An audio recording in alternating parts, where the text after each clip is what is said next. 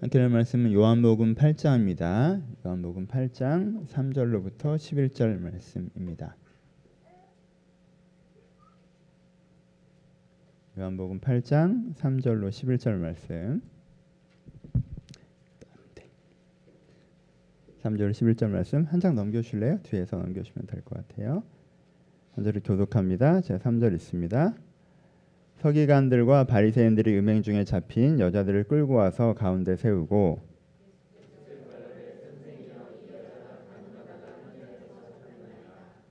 모세는 율법에 이러한 여자를 돌로 치라 명하였거니와 선생은 어떻게 말하겠나이까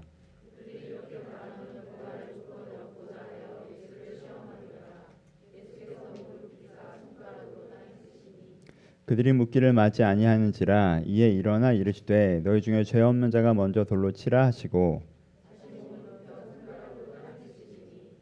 그들이 이 말씀을 듣고 양심의 가책을 느껴 어느로 시작하여 젊은이까지 하나씩 하나씩 나아가고 오직 예수와 그 안에 섰던 여자만 남았더라.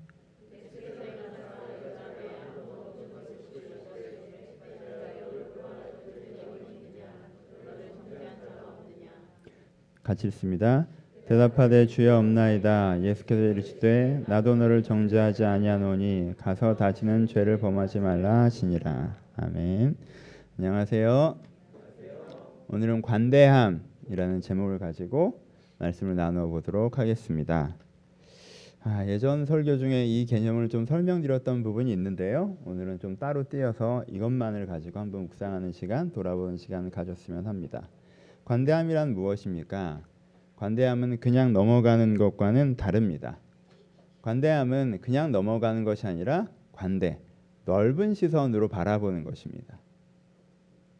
넓은 시선으로 바라본다고 하는 것은 하나 상대가 어떤 문제가 있다고 해서 그 문제만 보지 않는다는 것입니다. 그렇죠? 그리고 상대의 문제를 외면하고 좋은 면만 본다는 것도 아닙니다. 관대하다는 것은 넓게 그 사람이 갖고 있는 문제와 문제에도 불구하고 여전히 갖고 있는 그 사람의 아름다운 모습을 동시적으로 바라볼 수 있는 시선을 관대한 시선이라고 이야기를 합니다. 우리가 이 관대함이 필요합니다. 하나님께 우리를 관대하게 보시기 때문입니다. 하나님께 우리를 관대하게 보신다고 하는 것은 그냥 넘어가신다는 이야기가 아닙니다. 문제가 있어도 그냥 흐지부지 대충대충 그냥 한번 넘어가자. 하나님은 우리를 그렇게 바라보지 않으십니다. 그건 관대함이 아니기 때문에 그렇습니다. 하나님은 우리의 문제를 치열하게 보십니다. 그렇죠? 하나님은 우리의 문제를 대충 넘어가지 않으십니다. 하나님은 우리의 죄의 문제를 갖고 싸우십니다. 우리의 죄를 지적하십니다. 그 문제가 개선되길 바라십니다.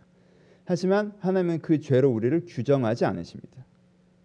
하나님은 우리가 그보다 넓은 존재라는 걸 알고 계세요. 하나님은 우리가 그보다 대단한 존재라는 걸 알고 계십니다. 하나님은 우리가 되게 좋은 사람이지만 그 좋은 우리에게 한쪽이 부서져 있다라는 시각으로 가운데 접근하십니다. 그래서 이 부서진 부분을 고치면 원래 온전한 모습으로 회복될 수 있다라는 것이 하나님이 우리를 바라보시는 관점이에요. 그렇죠? 그게 성육신의 관점이에요. 우리 가운데 인간의 하나님의 자녀여서 너무 좋은 존재인데 죄로 그 좋음이 부서져 있기 때문에 내가 가서 그 부분을 고쳐줘서 원래의 모습으로 회복해야지 이것이 복음 아닙니까? 이 복음 자체에 뭐가 담겨 있어요? 하나님의 관대하신 시선이 담겨 있어요. 우리가 이 시선을 오늘 하루 배우는 것이 필요합니다. 오늘 본문에 보면 예수님의 한 장면에 대해서 나와 있죠. 워낙 유명한 장면입니다. 한 여자가 예수님 앞으로 끌려옵니다. 음행하다 현장에서 붙잡혔다고 그러더라고요. 그리고 그 주변에 누가 서 있죠? 군중들이 서 있습니다. 이 군중들은 이 여자의 잘못 때문에 이 여자의 잘못 때문에 여자를 죽이려고 마음에 결정하고 돌 하나씩 들고 이 자리에 모여드는 것입니다. 그리고 그것을 바라보시는 예수님의 시각, 예수님의 말씀이 이어집니다. 사람들이 예수님께 묻습니다. 모세 법에는 이렇게 음행하면 죽이라고 했는데 당신은 어떻게 생각하십니까? 예수님께서 바닥에 써내려가기 시작하십니다. 예수님께서는 그럼 저런 나쁜 사람은 죽여 없애야지 라고 얘기하지도 않으시고 야 그 정도로 갖고 뭘 그러냐 라고 얘기하지도 않으시고 그냥 바닥에 글을 쓰기 시작하십니다. 그런데 그 글을 써내려갈수록 군중들이 한 사람 한 사람 떠나갔다라고 얘기합니다. 많은 사람들은 아마 율법을 적으셨을 거라고 생각합니다. 제 생각엔 율법보다는 좀 더 구체적인 문장들이 있지 않았을까 상상해 보기도 합니다. 그 문장 하나하나가 본인들이 느끼기엔 다른 사람 모르더라도 저 죄는 나에 대한 것이고 난 저 율법을 어졌고 난 사실 가치 문제가 있다고 느껴졌기 때문에 그렇게 한명 한명 떠나갔다라고 생각을 합니다. 그렇게 다 떠나간 다음에 예수님께서 여자에게 얘기하십니다. 너를 정죄하던 사람들이 다 어디 있느냐? 여자가 얘기한 모두가 떠나갔습니다. 예수님께 얘기해요. 나도 너를 정죄하지 아니할지. 나도 너를 정죄하지 않을지. 하지만 다시는 죄를 짓지 마라. 라고 얘기하십니다. 이 본문은 어떤 것들을 얘기합니까? 이 본문은 자주 넘어가자는 것으로 해석되어지고는 했습니다. 야, 네가 누구를 지적해? 네 눈에 들보나 봐. 형제 눈에 티를 뽑으려고 하지 말고. 제가 잘못했지. 하지만 넌 선하니? 너도 선하지 않잖아. 그러니까 우리가 어떻게 해야 돼? 다 이렇게 그냥 잘못되게 살아야 돼. 라고 적용되기도 합니다. 그렇죠? 이 본문으로 모든 죄는 지적되지 않아야 된다라는 규칙이 세워지는 것 같습니다. 그래서 이 본문으로 우리는 다 죄된 상태에서 문제가 많은 상태에서 서로가 서로를 방치하며 살아가자라고 말하는 식으로도 적용되어지기도 합니다. 그래서 누가 나를 지적하면 이 본문의 기반을 가지고 야 넌 잘났냐? 네 눈에 들보나 봐라.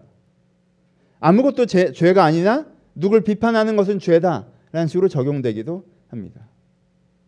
여러분 이 본문에서는 뭐에 대해서 얘기해요? 양심의 찔림에 대해서 얘기합니다. 다시는 죄를 짓지 말라는 이야기가 이 본문에 나와 있습니다. 이 본문은 우리가 다 문제가 많으니 문제 많은 대로 살자라고 적용할 어떤 여지도 나와 있지 않습니다. 이 본문에는 심각한 문제 의식이 들어가 있다라는 것입니다. 어떤 분들은 이 본문을 가지고 아 여자가 문제이긴 하지만 돌로 쳐 죽일 만큼은 아니다라는 이야기일 것이다 라고 해석하기도 합니다. 이건 그것은 단지 문화적인 부분입니다. 당시에는 뭔가 잘못하면 돌로 쳐 죽였어요. 이런 원시 사회가 있나? 2000년 전이잖아요. 왜 우리는 달랐어요? 우리는 뭔가 크게 잘못하면 능지처참 이런 거 했어요. 그거 뭔 줄 알아요? 모르죠. 그 그냥 말을 한 거지 상상을 해봐야 우리가 쓰던 말이지만 능지처참 이게 뭔지. 그렇죠? 고대 사회는 우리보다 훨씬 더 잔인했어요. 그러니까 그걸 현대인의 눈으로 그 잔인한 형법에 대한 얘기를 하는 것이 우리 본문의 얘기일 수가 없어요. 예수님은 방법에 대해서 얘기하신 적이 한 구절도 없습니다. 태도에 대해서 얘기하셨지, 기준에 대해서 얘기했지, 방식에 대해서 얘기하신 거 아니에요. 여자가 잘못했으면 야, 그 어떻게 사람이 사는 걸 돌로 쳐 죽이냐 얘기를 하시는 게 아니에요.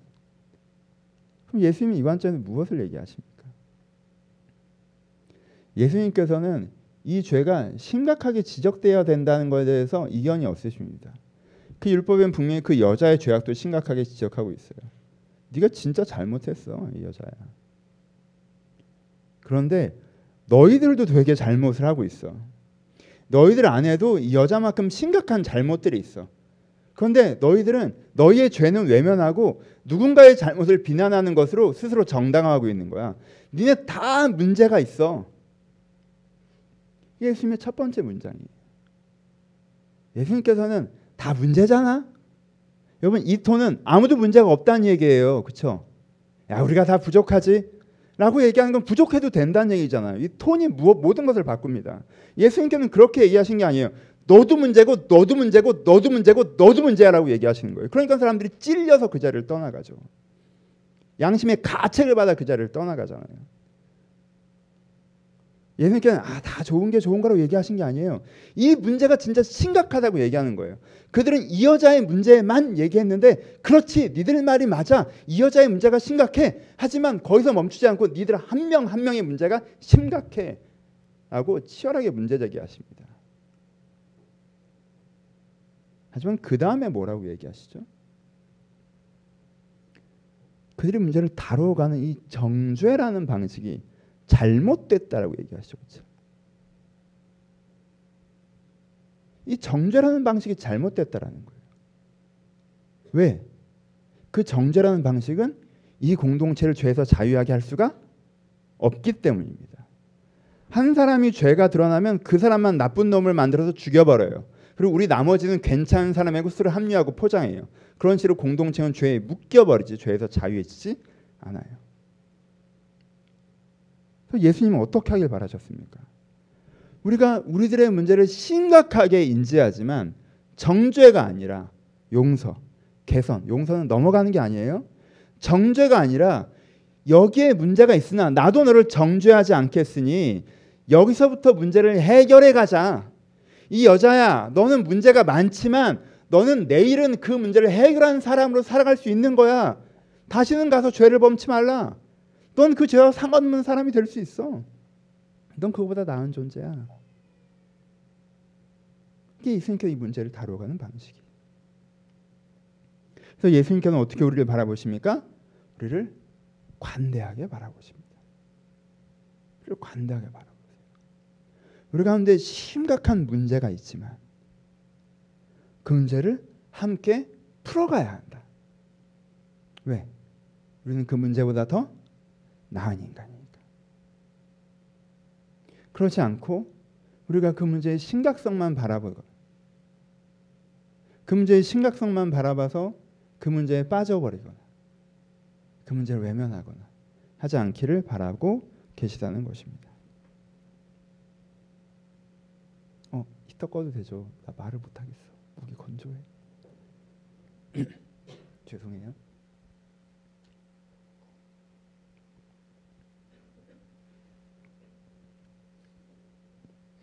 여러분 관대함이라고 하는 것은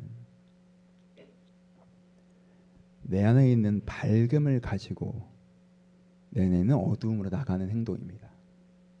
다시 관담이라고 하는 것은 내 안에 밝음을 가지고 내 안에 어두움으로 나가는 행동입니다. 만약에 사람이 자기 안에 밝음, 난 이렇게 괜찮은 사람이야 라는 밝음만 바라보고 자기에는 어둠을 외면하잖아요. 그럼 그 어둠은 점진적으로 성장합니다. 그렇죠? 이런 사람이 어떤 사람이에요? 자기의 어둠을 자기의 죄를 합리화하는 사람이에요. 자기 장점만 바라봐요. 자기 문제를 바라보지 않아요. 그래서 그 문제는 점차적으로 증식합니다. 암세포처럼. 자기 문제를 포장하고 합리화하고 외면하는 사람이죠. 어떤 사람은 자기의 밝음을 바라보지 않고 자기의 어두움만 바라봅니다. 난 이런 문제가 있는 사람이야. 난 이런 이런 죄가 있는 사람이야. 난 사실은 이런 사람이지. 마치 그 어두움이 자기의 코어인 것처럼 자기의 정체성인 것처럼 자기의 본질인 것처럼 자기의 밝음을 바라보지 않고 자기의 어두움만 바라봅니다. 그럼 이 사람은 어떻게 될까요? 그 어두움에 빨려 들어가 버립니다. 이건 어떻게 하는 거? 어떤 사람이에요? 자기의 문제에 매몰되는 사람이죠. 낭망하는 사람이죠. 그렇죠? 자기의 문제를 합리화하는 것도 문제지만 자기의 문제에 매몰돼 버리는 것도 문제입니다. 자기의 문제에 매몰되면 그 문제가 개선될까요? 확대될까요? 훨씬 더 빠르게 확대됩니다. 그렇죠? 그럼 어떻게 하셔야 돼요? 빛을 들고 어둠으로 가야 돼요. 난 이렇게 좋은 사람이에요. 난 이런 좋은 사람입니다. 난 이런 좋은 사람인데 이런 문제를 가지고 있어요. 그러니까 이 좋은 내가 이 문제를 해결해 가겠다는 마음으로 내 삶에 접근해야 돼요. 이것이 관대함이에요. 여러분, 관대함은 정서적 호의를 얘기하는 게 아니에요. 관대함은 객관적 판단을 얘기하는 거예요. 관대함이라고 하면 자꾸 정서적 호의라고 생각해요. 야, 관대하게 생각해. 그게 뭐예요? 문제가 많지만 좀 따뜻하게 예의 바르게 호의 있게 그걸 다루라는 얘기예요. 그럼 그건 관대가 아니에요. 관대는 판단이에요. 관대는 시선이에요. 정서적 호의를 얘기하는 게 아니에요. 네가 좁게 보고 있다는 거예요. 네가 문제만 보고 있거나 문제가 아닌 것만 보고 있다는 거예요. 넓히라는 거예요. 여러분 우리 모두는 이 관담의 시선에 포함됩니다. 여러분 이런 문제가 하나도 없다고 생각하세요? 그럴 리가 없잖아요. 그럴 리가 없잖아요. 여러분들 그걸 기억하셔야 돼요. 내가 지금 내 문제가 하나도 없다고 생각하는 건 무엇인가 외면하고 있는 거예요. 우리는 평생 어떤 문제와 어떤 숙제를 풀어가고 있는 과정입니다. 저도 마찬가지고요. 당연히 저도 그렇고요. 내 문제가 보이지 않는다는 우리가 관대하지 않는다는 거예요. 이건 문제만 보이십니까? 그럴 리가 없잖아요. 여러분들이 말하는 것처럼 그렇게 나쁜 사람이란 여러분 인생은 벌써 망가졌어야 돼요. 그렇죠? 벌써 침몰했어야 돼. 이 자리에 앉아 있지도 않아야 돼요. 상황도 훨씬 더 안 좋았어야 되고요. 인격도 훨씬 더 안 좋았어요. 여러분 주변에 사람도 하나도 안 남아 있어요. 정상이에요. 근데 왜 내 안에 이런 선하고 좋은 것들이 있습니까? 왜 내 삶이 이렇게 선하고 좋은 것들이 있어요? 거기 여러분들 좋은 부분들이 있기 때문인 거예요. 그래서 어떻게 바라야 돼요? 넓게 바라봐야 돼요. 그렇죠? 그것이 필요합니다. 적용. 그건 여러분 무엇보다 여러분 자신에게 관대하십시오. 관대함의 첫 번째는 내가 좋은 사람인 걸 바라보는 것이라는 걸 기억하세요. 여러분들은 바른 중심을 갖고 있어요. 따뜻한 마음을 갖고 있고요. 성실한 삶을 갖고 있어요. 물론 항상 그러지 않겠죠. 어떤 부분에서 그러지 않을 거예요. 어떤 시절엔 그러지 않았을 거예요. 하지만 그럼에도 불구하고 여러분들의 중심에 제가 신뢰하기는 제가 알고 있기는 여러분들은 바른 기준을 갖고 있고 사람에 대한 따뜻한 호의를 가지고 있으며 성실하게 삶을 살아가고자 하는 사람들이 그렇게 살아가지 못하고 있는 시절에도 여러분들 이미 그런 사람이었어요. 그 중심이 여러분 되겠어요. 근본만으로 여러분은 좋은 사람이에요. 좋은 사람이에요. 기준이 바르고 삶의 성실하며 따뜻한 호의를 갖고 있으면 그 이상 어떻게 사람이 좋은 사람입니까? 우리는 좋은 사람이에요. 근데 우리 안에 뭐가 있어요? 문제가 있죠. 이 안에 문제를 보세요. 그리고 그 문제를 풀어가고자 하는 마음을 가지세요. 그러니까 내가 내 자신을 보는 관대한 시선이에요. 근데 이게 잘 안 됩니다, 여러분. 이게 잘 안 돼요. 사람들은요, 되게 애매하게 혼자 자기 방구석에 있을 때는 굉장히 심한 자책과 매몰로 가요. 나는 너무 심각한 사람이라고 얘기해. 혼자 있을 때. 내 코어는 진짜 나쁜 놈이라고 얘기해. 사람들이 몰라 그렇지 난 진짜 난 안 좋은 사람이라고 생각해. 자기가 하는 사소한 문제를 자기의 정의처럼 생각해. 그리고 바깥에는 어떻게 해요? 바깥에는 외면하고 합리화해요. 다른 사람에게는 난 아무 문제가 없다고 얘기하려고 해요. 모두가 저들의 문제라고 얘기하려고 해요. 이런 이중성을 갖고 있어요. 혼자 있을 때는 세상 한심한 사람이라고 자기를 생각하다가 밖에서는 자기는 아무런 문제가 없는 사람이라고 포장하고 다녀요. 심지어 밖에서 그렇게 한 동안 자기도 그렇게 느껴요. 왔다 갔다 하죠. 이게 같이 온다는 거 아시겠어요? 여러분 매몰하면 힘들기 때문에 합리화할 수밖에 없어요. 합리화하다 보면 문제가 방치되기 때문에 어느 날 매몰될 수밖에 없어요. 좀 같이 와요. 동전의 양면처럼. 동시에 오진 않지만. 여기서 벗어나셔야 돼요. 어떻게 벗어날 수 있어요? 나 혼자 나를 관대하게 바라보려고 하는 거 쉽지 않습니다. 쉽지 않아요. 그러면 뭐가 필요해요? 하나님의 날 향한 관대하신 시선에 익숙해져야 돼요. 하나님의 날 향한 관대하신 시선에 익숙해져야 돼요. 여러분 아이가 되게 사랑스럽죠. 소은이가 되게 사랑스럽죠. 소은이는 친구는 좀 늦게 살 것 같고 공동체의 사랑은 더 많이 받을 것 같아요. 그렇죠? 2부 예배는 애들이 막 10명이 뛰어다니기 때문에 여러분들 아 애들이구나 이렇게 피해 가시다가 1부 예배 오시면 아 소은아 이게 되게 중요해요. 아이가 되게 사랑스러운 존재여도요. 아이가 자기가 사랑스러운 존재라는 걸 뭐를 통해서만 알고 있어요? 부모가 나를 사랑스럽게 바라보는 그 눈빛을 통해서만 알 수 있습니다. 그렇죠? 그게 유일한 거울이에요. 부모가 이 사랑스러운 아이를 짜증스럽게 대하잖아요. 그럼 아이는 내가 귀찮은 존재라고 생각할 수밖에 없어요. 자기가 아무리 이쁘고 사랑스러운 아이라도. 왜? 거울이 없으니까. 그러면 거울이 있으니까 여러분들 어떻게 생긴지 알고 사시는 거예요. 그렇죠? 거울이 전혀 없다면 내 얼굴 비추는 게 전혀 없다면 내가 어떻게 생긴지 내가 알 수가 없어요. 그렇잖아요. 여러분들 가끔 또 왜곡된 거울로 이렇게 어플 굉장히 사, 많이 사용하신 그걸 프로필로 해놓으시고 그걸 매번 보면서 내가 그렇게 생각하고 살아가시는 게 여러분 행복하게 하잖아요. 남들은 아무도 그렇게 생각하진 않지만 나는 이 내 최대치의 나를 프로필에 해놓고 항상 그걸 보고 내가 그렇다고 착각하고 거울을 보지 않고 계속 푸사만 보고 그럼 그만큼 우리는 거울에 의해서 자기를 규정해요. 내가 하나님이 내가 내가 나를 관대하게 볼 만한 존재라는 것을 내가 뭐로 알 수 있는 줄 알아요? 내가 사랑스러운 존재라도 부모의 사랑스러운 눈길을 통해서만 내가 사랑스러운 존재라고 알 수 있는 것처럼 하나님이 나를 보시는 그 관대한 시선 속에서 내가 관대하게 내 자신을 볼 수 있는 시선을 만, 만나갈 수가 있어요. 그렇죠?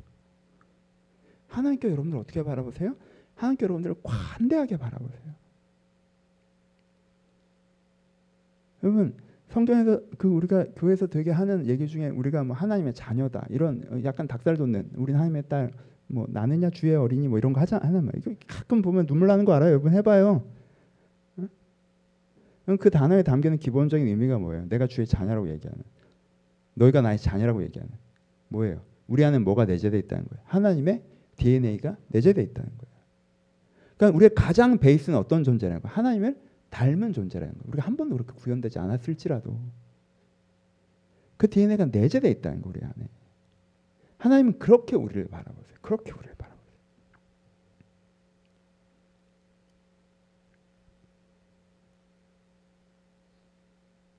전 제가 똑똑하다고 생각해요. 아세요? 제가 그렇게 푸사를 보고 살아가도 제 인생이 괜찮잖아요. 전 제가 똑똑하다고 생각해요. 그래서 어떻게 어떻게 된 줄 아십니까? 저희 아들이 진짜 공부를 못 하거든요. 근데 전 얘가 진짜 똑똑하다고 확신해요. 왜? 내 아들이잖아. 내 DNA가 얘가 자극을 안 받아도 이게 발화되지 않았지. 어떻게 선생님 우리 아들 똑똑하죠. 우리 우리 과외 선생님이신데 우리 아들 과외 선생님. 애가 똑똑하긴 하죠, 그렇죠? 안에서 그렇지, 그렇죠? 아 우리 선생님이 진짜 이한이를 보고 이한이를 처음 수학을 가르치고 원시 밀림에 들어온 기분이라고 하셨어요. 와 이렇게 수학의 미개척지 한 번도 길이 뚫린 적이 없고 수가 들어온 적이 없는 원시밀림. 이 아이의 뇌는 수가 들어온 적이 없는 원시밀림이구나. 길을 내고 계세요 그 원시밀림에 얼마 대단한 일을 하시는지 고마워요 항상. 근데 작업 시간이 짧아서 진척이 안 되죠, 그렇죠? 하나님 우리를 그렇게 보세요. 내가 더하기 빼기도 제대로 못 하고 있어도 얘는 되게 똑똑한데 하면 되게 잘하는데. 네, 인간 속에 있는 하나님의 가능성. 인간 내면에 숨겨 있는 하나님의 내재성. 얘는 훨씬 더 따뜻하고 건강하고 유능하고 영향 있는 사람이 될 수 있는데. 하나님이 향 우리의 시선이에요. 그런데 이 부분이 부서져 있어서 그게 구현되고 있지 않기 때문에 그걸 고치려고 하시는 게 하나님의 태도지 그렇죠 안타깝잖아요 그러니까. 아, 잘할 수 있는 애가 그거 하나 못 고쳐서 그러고 있으니까 안타까우니까 야 그건 그렇게 그렇게 그렇게 하면 돼. 이거 이렇게 해. 이렇게 고쳐라고 하나님께서 그러시는 거예요. 그럼 듣는 우리는 가끔 어떻게 얘기해요? 어떻게 생각해요? 하나님은 내가 되게 싫은가 보다. 하나님 보시기에 나는 되게 문제투성인가 보다. 하나님은 내가 마음에 안 드나 보다. 라고 착각해요 굉장히 많은 사람들이 하나님께서 나를 관대한 시선이라고 쳐다보고 있다고 느끼지 못하고 하나님께서 나를 정죄의 시선으로 쳐다보고 있다고 착각합니다.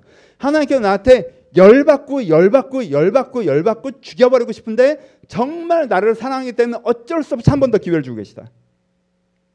하나님은 내가 너무 한심한 존재라고 생각하지만 아, 이 한심한 걸 사랑하는 본인의 죄 때문에 그렇죠. 이런 한심한 애를 내가 사랑하는 것 때문에 아 정말 미쳐버리겠다 이렇게 나에게 야 제발 좀 이렇게 접근하고 있다고 생각해. 그러니까 하나님 앞에 설 때마다 어떻게 느껴요? 되게 경직되죠. 여러분 저도요 그 사람이 아무리 좋은 사람이라고 하고 나를 사랑한다고 해도 그 사람이 나에 대해서 부정평가를 갖고 있다고 생각하면 그 사람 만나기 불편할 것 같아요. 그렇지 않아요? 그렇잖아요. 부모가 나를 사랑하고 부모가 나를 잘 되길 바라고 그렇더라도 그 부모가 나를 한심하게 바라보면 그 부모를 만나기가 싫죠. 그렇지 않겠어요? 그러니까 우리가 하나님이 나에 대해서 정죄의 시선, 실망의 시선으로 바라보고 있다고 생각하는 한 내가 내 자신에 대해서도 오히려 실망의 시선, 정죄의 시선으로 바라보게 된다는 거예요. 여러분, 정말 기독교 안에 이렇게 잘못된 오해의 흐름들이 있다는 걸 아시겠죠? 많은 기독교인들이 일반인들보다 더 관대하지 못합니다. 왜요? 하나님이 나를 어떻게 보겠다고 착각하기 때문에 벌레같이 보고 있다고 착각하기 때문에 넌 벌레 같은 존재인데 내 그 큰 사랑으로 내가 널 구원해 줬는데 넌 여전히 그렇게 벌레 같이 살고 있구나. 이렇게 생각을 해요. 하, 나님 앞에 항상 죄송하고 항상 죄인이고 항상 몸들 바를 모르겠고 민망하고 부끄럽고 여러분 그런 측면이 있죠. 하지만 그거는 되게 좁은 부분이어야 돼요. 좁은. 하나님이랑 잘 지내다가 하나님 그 얘기 끊으시면 거기서 아예 뭐 대충 넘어가 오키들 줄이고 하나님 그건 항상 제가 죄송하게 생각해. 저도 고쳐야 되겠다고 생각하는데 생각처럼 잘 안 되네요. 하다 그 얘기 넘어가면 다시 이제 또 해맑게. 하나님 여러분들 어떻게 보세요? 관대하게 보세요. 여러분들 그 무한한 가능성을 보시기 때문에 그 가능성을 제한하는 여러분들의 문제에 분노하시는 거예요. 지적하시는 거. 그냥 넘어가지 않으시는 거예요. 왜 그것만 고치면 더 잘 될 수 있으니까. 그것만 고치면 더잘 되니까. 그런 느낌이에요. 너무 앤틱하게 이쁜 시계가 있어요. 근데 고장 났어.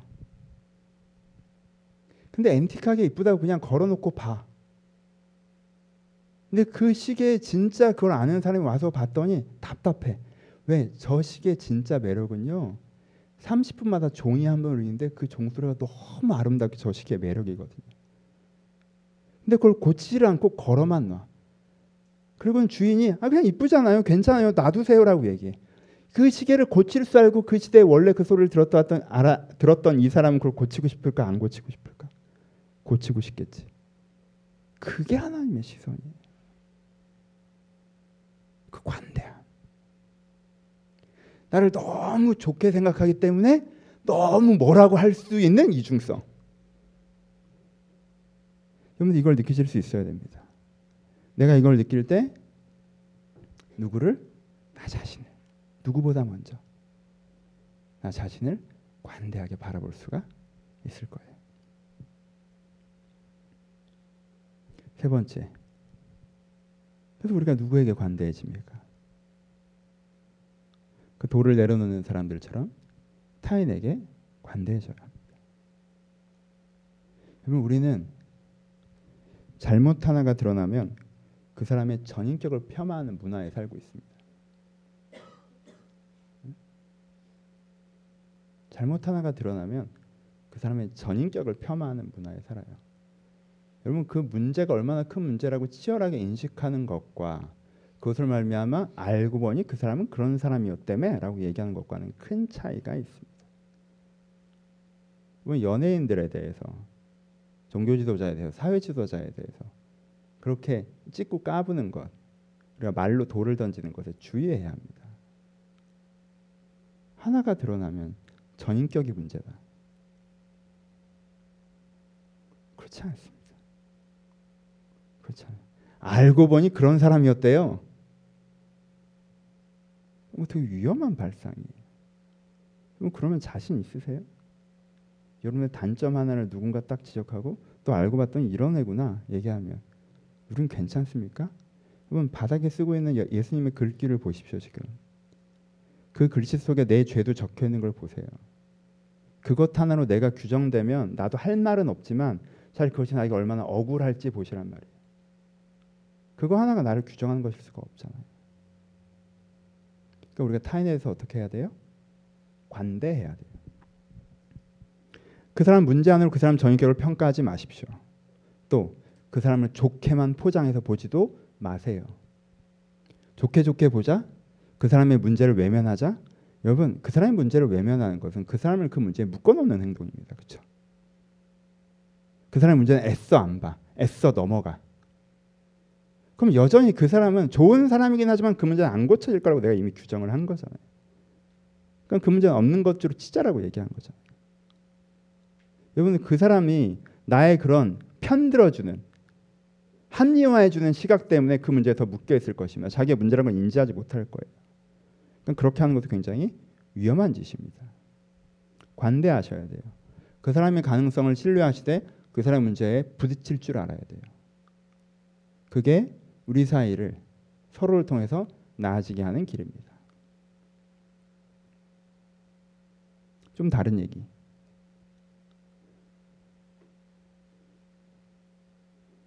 이 설교를 들으시면 몇 분은 아 목사님 오늘은 targeting해서 설교하시는구나 라고 느끼실 거예요. 맞습니다. 전 굉장히 오랜만에 한 8년 만에 targeting 설교를 하고 있습니다. 이번 주에 교회에서 사소한 다툼 두 건이 발생을 했습니다.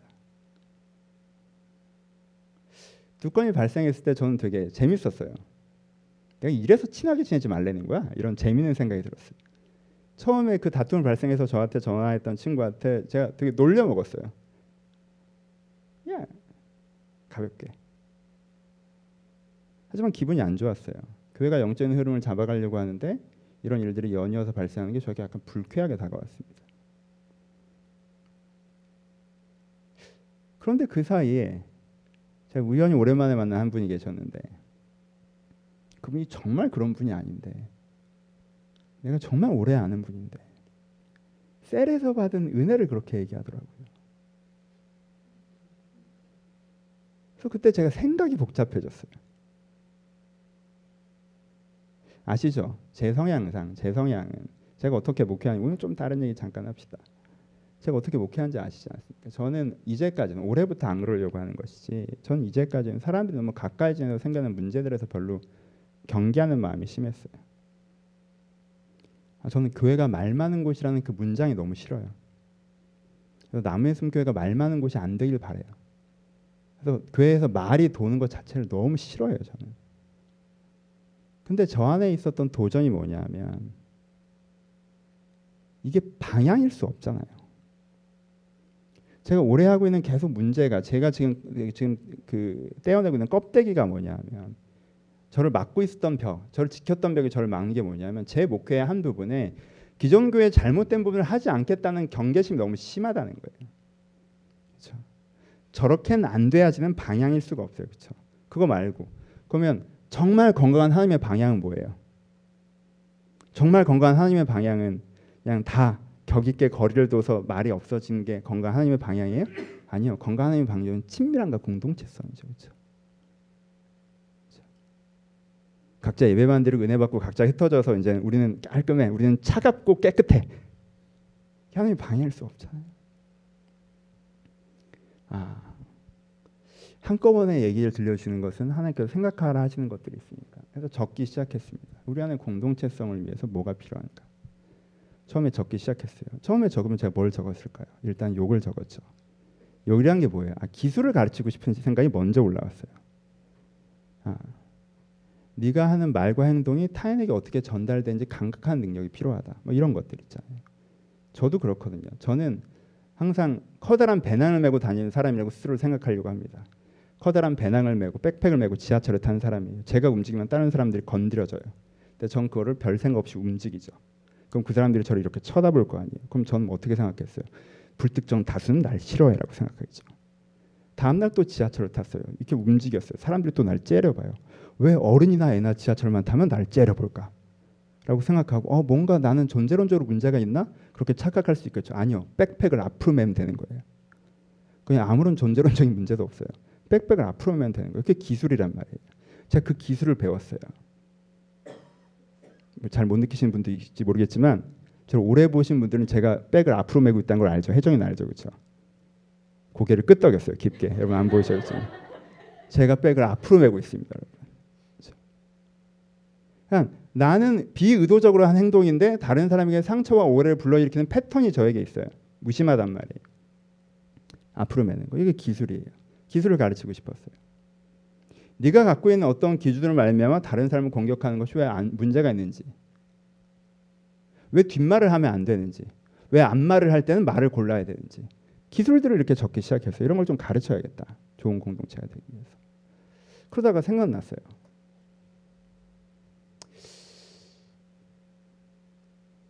내가 적은 것을 모두 적용하고 있는 내가 예민하지만 인내하고 내가 무례하지만 조심할 줄 아는 사람들이 생각났어요. 그래서 그들이 그렇게 기술적이기 때문에 아무런 갈등도 만들어지지 않는다는 것이 생각났어요. 그리고 아무런 관계도 만들어지지 않는다는 것도 생각났어요. 교회 안에 이런 기술을 잘 획득하고 있는 분들이 계세요. 문제를 일으키지 않죠. 하지만 그분들에게 그 기술적인 태도로 말미암아 관계 문제도 안 만들어지만 관계도 안 만들어져요. 아, 저 사람은 이렇구나. 그러니까 내가 이렇게 해야겠네. 아, 저 사람은 저렇구나. 내가 이렇게 해야겠네. 그 젠틀함 속에서 사실은 이미 상대가 판단되어져 있고 상대가 경계되어져 있기 때문에 거기에 관계도 만들어지지 않는 거죠. 몇 글자를 더 적어봤어요. 생각해보니까 이게 되게 재밌더라고요. 저한테는 되게 좋은 뒷말의 기억이 있어요. 여러분들 뒤에서 제육하시잖아요. 저 다 알거든요. 아, 다는 모르겠죠. 한 50% 정도 아는 것 같아요. 제가 다 안다고 착각하는 거겠죠. 제가 듣는 것보다 훨씬 더 많은 욕들이 돌아다닐 거야 아마 그렇죠. 당연한 거지 교회에서. 근데 여러분들 뒷만 중에 상당수가 저한테 큰 도움이 됩니다. 그 뒤에서 얘기하신 걸 다른 사람이 부드럽게 전해주면 아 내가 그걸 그랬구나라고 뒤늦게 깨닫고 조심하게 되고 앞에서 얘기했으면 거칠게 부딪혔을 문제들이 서서히 해결되는 부분들이 나타나기 시작해요. 그리고 가끔 뒷말에 좋은 현상도 있어요. 어떤 사람이 누군가의 뒷말을 누군가와 하면서 그렇게 말을 하면서 스스로 뭐가 내려가요. 이, 이 그냥 압력밥솥에 김이 빠지듯이 그 어떤 분노의 온기가 그게 압력이 내려가요. 그러면서 자기를 스스로 좀 객관화해서 볼 수 있고 또 그 사람이 또 어떤 지점을 짚어주면 그분을 다시 보는 일들도 벌어지더라는 거예요. 그럼 뒷말이 꼭 나쁘냐? 그렇지 않은 거예요. 또 어떤 뒷말은 나쁘죠. 어떤 뒷말은 자기의 부당함을 스스로 자기가 맞다고 자기를 강화하고 거기서 어떤 그룹을 만들어내고 분쟁을 만들어내고 그 사람들에 대해서 신의를 저버리게 하고 이런 일들이 벌어지죠. 어떤 앞말은 되게 좋아요. 제가 그것을 덮어놓지 않고 다이렉트로 얘기하고 부딪히고 깨지고 거기서 어떤 갈등이 일어나는 것으로 말미암고 이렇게 문제 해결된 적들이 많이 있었어요. 근데 어떤 앞말은 나빠요. 내가 너무 그것을 다이렉트하게 얘기했다가 내 말이 틀렸는데 그걸 검증하지 않고 말을 써내는 바람에 상대한테 상처 주고 관계가 멀어지고 실수하고 잘 치유되지 않고 이런 일도 벌어져요. 어떤 갈등은 사람들을 멀어지게 하지만 어떤 갈등은 사람들을 가까워지게 하더라는 거예요. 어떤 예의는 서로를 지켜주면 어떤 예의는 관계를 죽이더라는 거예요. 그러니까 기술이 아니에요. 이 사람이 기술적으로 더 세련되게 말하는가, 세련되게 표현하는가 아니에요. 그럼 뭐예요? 그때 제가 느꼈던 게 이 관대함이에요. 제가 그 사람과 어떠한 말의 실수나 관계의 실수가 있어도 내가 그에게 관대하면 문제가 일어나지 않더라고요. 아, 이분이 나에게 이 친구가 나에게 이 사람이 나에게 어떤 말과 행동을 했어요. 근데 그게 나한테 기분이 안 좋아요. 내 마음에 안 들어. 내 생각과 달라요. 나랑 부딪혀요. 왜 그의 단점과 나의 단점이 충돌하는 거니까. 근데 그분이 얼마나 좋은 분이 내가 알고 있어요. 그 친구 얼마나 좋은 친구인지 내가 알고 있어요. 그러면 문제가 안 벌어져요. 그냥 그 아저씨 불꽃처럼 해프닝처럼 팍 하고 지나가요. 근데 저 사람이 그 좋은 사람의 신뢰가 나한테 없으면 어 이렇게 하는 걸 보니까 이런 애인가 보네 라고 논리가 진행되는 순간 그 불길은 번져가요. 그래서 저희 교회 한 가지를 요구합니다. 여러분 관대하십시오. 여러분 관대하세요. 저는 여러분들의 그 세련됨으로 교회가 차가워지지 않길 바랍니다. 난 누구와도 갈등을 일으키지 않고 관계 기술을 알지만 이미 내 안에서 모든 사람이 평가돼 있고 여러분들 교회 여러분들 교회를 불태우고 있지 않지만 교회를 얼리고 있는 거예요. 그런데 교회를 불태우는 사람 아, 쟤는 되게 미숙하다고 얘기하고 그렇지 않아요. 여러분 누군가와 마음에 안 들고 부딪히는 갈등이 있었으면 좋겠습니다. 네, 그것이 교회를 불태우는 것이 되지 않도록 주의하십시오. 상대에 대한 간대함을 잊어버리지 마세요. 이것이 단지 교회에 대한 것일까요? 여러분, 이거는 여러분들이 속한 모든 공동체에 대한 것입니다. 여러분, 감히 말씀드립니다. 여러분 그리스도인으로서 사회에 서셨을 때 한 가지를 부탁드릴게요. 관대함을 잃어버리지 마십시오. 어떤 잘못 하나로 그 사람을 규정하는 것들을 멈추세요. 교회 다니는 사람으로서 예수 믿는 사람으로서 여러분들이 세상 가운데 서셨을 때 여러분 한 가지를 지키셨으면 좋겠어요. 여러분 뒷말을 하세요. 앞말도 하시고 여러분들의 모난 분이 부딪힐 수도 있어요. 여러분 예민하게 굴 수도 있겠죠. 그건 우리의 위치니까 어쩔 수 없어요. 하지만 한 가지 여러분들의 관대함을 잃어버리지 마세요. 그 사람의 한 가지 무엇인가로 그 사람의 전인격을 평가하는 것을 멈추십시오. 그것이 그러하다고 말하세요. 그것이 그러하다고 생각하세요. 하지만 이 사람은 훨씬 더 좋은 사람이 될 수 있다는 것을 잊어버리지 마세요. 왜? 하나님은 그도 창조하셨습니다. 하나님은 그도 사랑하십니다. 그도 누군가의 소중한 사람입니다. 그러니 그 하나로 그 사람의 전인격을 판단한 것을 멈춰야 합니다. 여러분의 삶의 현장에 관대함을 실천할 수 있는 사람이었으면 좋겠습니다. 여러분 관대한 사람이 온기를 나눕니다. 관대한 사람이 세상을 더 나아지게 합니다. 여러분이 그 직장에서 그 관대함을 잃어버리지 않을 수 있다면 여러분 직장에서 그 관대함을 잃어버리지 않을 수 있다면 여러분들은 아, 쟨 다르다라는 사람으로 거기서 보여질 거예요, 결국. 여러분들은 거기서 세상의 빛과 소금이 될 거예요. 여러분이 거기서 더 세련되게 예의 바르게 이쁜 말, 나는 쌍욕을 하지 않 이런 걸로 여러분들의 빛 때문에 절대 드러나지 않습니다. 여러분의 보수성이 드러날 뿐. 여러분들이 거기서 관대하시다면 여러분의 빛 때문에 거기서 드러날 것입니다. 여러분 여러분들의 가정에서 이 관대함을 가져가셨으면 좋겠습니다. 남편과 아내가 싸울 때 그 싸움이 무엇으로 격해집니까? 그거 하나로 그 사람의 전인격을 규정할 때 그것이 격해집니다. 왜요? 그럼 상대방 그것이 억울해지기 때문이에요. 그걸 잘못한 건 맞지만 그걸로 내 인생을 내 전인격을 평가한다면 난 억울해서 잘못했다고 할 수 없다고 얘기하는 거예요. 그거 하나로만이라면 오히려 사과하기 어렵지 않습니다. 근데 그거 하나로 나 전체를 나쁜 사람이라고 하니까 자꾸 어떻게 하는 거예요? 옛날 얘기를 끄집어 오는 거예요. 그렇죠? 나도 사실 잘한 것도 되게 많은데 어떻게 그거 하나로 날 그럼 상대방은 야 지금 그거 이 얘기를 하는 거잖아고 얘기하죠. 그럼 그 다음에 무슨 얘기를 꺼내? 야 그런 식으로 하면 야 너도 잘못한 거 많아 이렇게 끄집어 오는 거죠, 그렇죠? 왜 그 대화에 뭐가 없기 때문이에요? 관대함이 없기 때문이에요. 옛날 얘기를 끄집어 오면 어 맞아, 네 나한테 잘했지, 너 나한테 좋은 사람이야. 내가 그걸 얘기한 게, 넌 정말 좋은 사람이고 나한테 고마운 거 너무 많아. 단지 이 행동 하나에서 얘기한 거라고 여러분들이 얘기할 수 있어야 돼요. 여러분들 정죄하는 다른 것들을 끄집어 너도 나쁜 놈이자로 얘기하면 그것도 맞지. 그것도 맞아. 그 나 잘못되고 생각해. 단지 이번엔 이건 네가 잘못했니까 이거에 대해서 얘기하는 것뿐이야. 그때 그거에서 내가 사과하지 않았니? 사과하지 않다면 지금 사과할게. 근데 그렇게 해보세요. 싸움이 길어지나.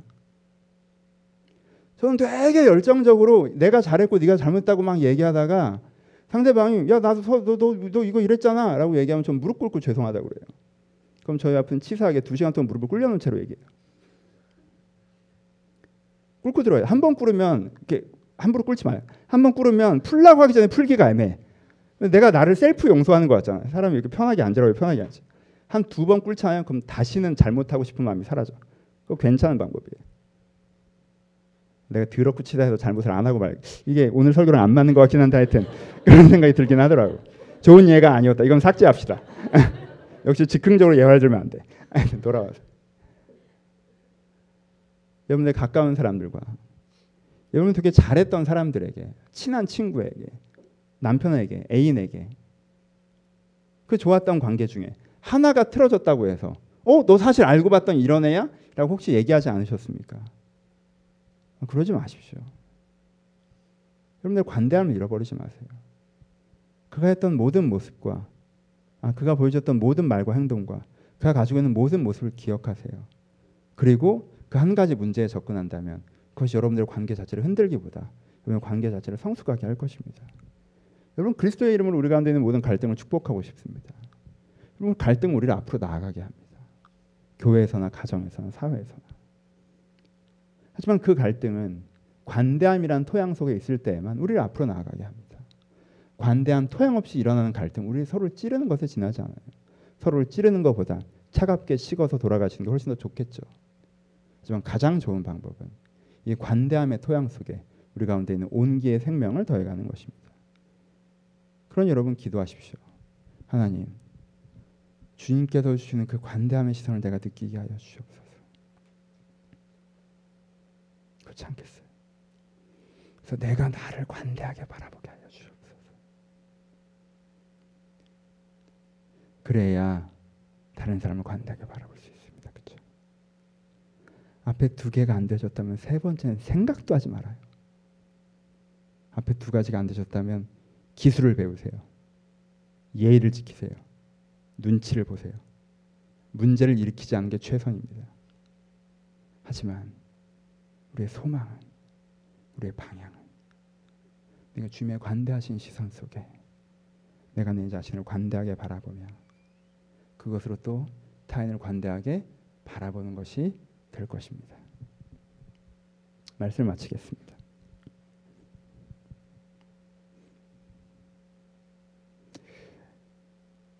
하나님이 나를 관대하게 바라보지 않으셨다면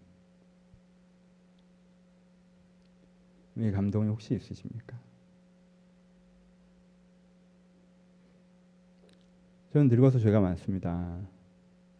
25살 때는 자기가 죄인이라고 느끼기 쉽지 않잖아요. 그렇죠? 내 45살쯤 되면 내가 했던 실수와 잘못들이 쌓여 있어요. 다시 돌아가면 그렇게 하지 않았어야 된다는 생각들이 많이 있습니다. 그때 하나님께 나를 관대하게 바라보지 않으셨다면 지금 제가 이 자리에 서 있을 수도 없다는 걸 저는 알고 있어요. 그 깊은 감사가 우리의 출발점이 되어야 합니다. 하나님께 우리를 관대하게 보셨습니다. 하나님께 우리를 정죄하기보다 고치고 싶어 하셨어요. 그래서 나를 때로는 넘어가 주시면서 결국엔 바꿔내 주셨습니다. 그것이 한 걸음 한 걸음 걸어서 여기까지 우리를 살아오게 한 힘이라고 생각합니다. 주님의 관대하심. 높고 높은 보좌를 떠나 낮고 낮은 이 땅에 오시는 것이 내가 훨씬 더 괜찮은 사람인데 이러고 사는 것이 안타까우셔서 나를 더 좋은 사람으로 만들어 가시고자 나의 원래 모습을 회복시키고자 하나님을 통해서 그렇게 하실 수 있다는 걸 알기 때문에 그 복음이 우리 가운데 깊게 느껴질 때 내가 더 이상 나에게 뭐라고 하는 것을 멈출 수 있게 됩니다. 내가 나를 정죄하고 내가 나를 합리화하고 이건 그 끝없는 지옥을 시작해 보신 적 있으세요?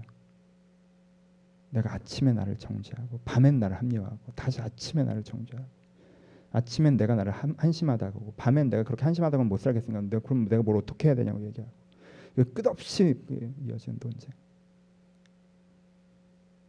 여러분 그걸 멈추세요. 여러분들은 괜찮은 사람이에요. 문제가 있지만 그러면 그러면 주변 사람들 보는 여러분들의 마음도 좀 여유가 생길 거예요. 그럼 여유가 생기더라. 쟤 때문에 되게 열받다가도 아 뭐 나아지겠지. 좋은 애잖아. 라는 생각으로 쉽게 돌아오더라. 그러면 우리 가운데 서로가 서로에게 선물이 되어지지 않겠습니까? 내가 누군가와 갈등하는데 저 사람이 내 약점을 찝었지만 그 약점을 잊고 살아가려고 했던 나에게 그 약점을 찝어줬지만 저 사람을 정말 좋은 사람으로 생각하고 있다면 그 갈등 오히려 나에게 선물이 될 거예요. 그렇죠? 그러니까 서로의 서로에서 붕업할 수 있을 거예요. 마칩시다. 우연히 내 친구 정희루인가 하는 다큐멘터리를 봤어요. 신부님이세요. 미국 분이시고 한국에서 청계천 사역과 빈민 사역을 오래 하셨던 분이에요. 우리나라 빈민들을 위해서 평생 노력하셨던 분에 대한 다큐멘터리였습니다. 철거청에서 항상 싸우셨던 분이고 그분이 이 청계천에 살던 빈민들을 데리고 시흥 쪽으로 가셔서 공동체를 세우신 적이 있어요. 국가에서 지원하고 또 캐톨릭이 도와줘서 거기에 집단 거주지를 세우고 사람을 거기 함께 모여 어울려 사는 마을을 만들었습니다. 그래서 그 신부님이 우시면서 그러시더라고요. 우리 매일 싸웠어요. 우리 매일 싸웠어요. 어떤 날은 한 친구가 칼 들고 나 죽여버리겠다고 찾아왔어요. 술 먹고. 매일 싸웠어요. 그리고 이제 좀 다큐멘터리가 흘러가서 그 신부님 환갑 잔치를 그 마을에 사는 장면이 나왔어요. 모든 그 동네 주민들이 이 신부님을 정말 아버지처럼 생각하고 아 이 공동체 어른으로 생각하고 한복을 입고 막걸리 엄청 드시고 취하셔서 춤추시는 다큐멘터리 전체 내용에 동의하진 않아요. 그 부분에 저 되게 큰 울림이 있었습니다. 심지어 그 다큐멘터리도 제가 이번 주에 봤어요. 아 우리 가운데 김보현 목사 하는 나무의 숨 가운데 내가 이제까지 갈등을 애초에 없애는 게 맞나 생각이 듭니다. 여러분 갈등하십시오. 여러분들의 가정에서 친구들과 회사에서 갈등하십시오. 그 갈등이 여러분들 서로를 모나지 않게 해줄 거예요. 부드럽게. 하지만 여러분 관대함을 잃어버리지 마십시오. 우리가 좋은 공동체로 여러분들 어디에 서 있건 좋은 공동체로 세워져 가는 곳에서 살아갈 수 있을 것입니다. 그런 선물을 받아 누리시기를 그리스도의 이름으로 축복합니다. 우리 같이 기도하시겠습니다. 거룩하신 하나님 같이 찬양해도 될까요? 날 위해 이 땅에 오신 독생자 예수. 아까 계속 말씀드렸죠. 그리스도의 성육신이 갖는 의미가 이 하나님의 관대함이시라는 거. 그래서 내가 약할 때 강함 주고 아 하나님 이 내 약점을 어떻게 해결할지 모르겠어요. 라고 한다면 하나님께서 거기에서 강함을 주실 거예요. 이 고백을 담으셔서 하나님이 나를 관대하게 보십니다. 거룩하신 하나님 주께 감사드리며 나를 이 땅에 오신 예수 그리스도 나의 마음과 힘 다해 주를 사랑합니다. 찬양합니다. 그리고 내가 약할 때 강함 주고 가난할 때 우리를 부욕케 하나님 하나님의 관대하신 시선을 묵상하시면서 함께 이 찬양으로 찬양했으면 좋겠습니다. 찬양하시겠습니다. 아버지 제가 저를 관대하게 보지 못하는 것이 제가 다른 사람을 가, 관대하게 보지 못하는 것이 내 마음을 가시덤불로 만듭니다. 내가 나를 관대하게 보지 못해 계속 내가 나에게 던져지는 자기 정죄와 그런 나와 싸우는 나의 합리화와 내가 다른 사람을 관대하게 보지 못해 저 사람을 정죄하는 마음과 저 사람 멀리하는 마음과 이런 가시덤불들이 정말 하나님의 그 참되신 빛을 보지 못하고 이 자리에 머물게 하는 것을 제가 바라봅니다. 하나님 여기서부터 걸어나기를 소원합니다. 여기서부터 걸어나기를 소원하오니 주여 주의 관대하신 그 햇살보다 밝은 주의 빛나는 그 영광을 나에게 허락하여 주옵소서. 하나님께 나를 얼마나 관대하게 바라보고 계신지 내 문제를 심각하게 인식하시면서도 나 자신에 향한 얼마나 큰 꿈을 갖고 계시는지 제가 그 시선을 느끼게 하여 주옵소서. 그렇게 내가 나를 관대하게 바라보게 하시고 그 관대한 건 내가 타인을 관대하게 바라보게 하시고 내가 때론 세상을 관대하게 바라보는 가운데 희망을 갖고 문제를 풀어가는 그 하나님의 사람들이 될 수 있도록 각 사람에게 은혜를 허락하여 주옵소서. 남의 손 공동체에도 이 은혜가 있기를 소원합니다. 주님, 저의 죄를 고백하는 것은 내가 소망을 갖지 못하고 기술만 자주 얘기했던 것들을 회개합니다. 사람들 사이에 갈등을 일으키지 말고 거리를 두라라고 조언했던 것들을 회개합니다. 아버지, 저의 어리석음을 용서하시고 이제는 주님께서 각 사람을 가르치셔서 저희가 관대함 가운데 갈등하며 서로 하나가 되어가는 공동체가 될 수 있도록 이 교회를 축복하여 주옵소서. 지금 올해 항상 기도하는 것은 제가 원하는 제가 좋아하는 모양이 아니라 우리가 원하는 우리가 좋아하는 모양이 아니라 하나님께서 좋아하시는 하나님께서 좋았더라 하실 그 모양으로 남의 숨교를 만들어 가시를 소망하는 것이오니 주여 저희가 그 꿈을 함께 꾸고 그 교회를 함께 세워갈 수 있도록 우리를 축복하시고 우리를 사용하여 주시옵소서. 이제 우리 주 예수 그리스도의 은혜와 하나님 아버지의 사랑하심과 성령의 교통하심이 하나님의 관대하심 시선 가운데 나를 다시 한번 바라보며 세상을 관대하기를 바라보기를 소하는 모든 심령 심령 가운데 이제로부터 영원토록 함께 했을지어다. 아멘.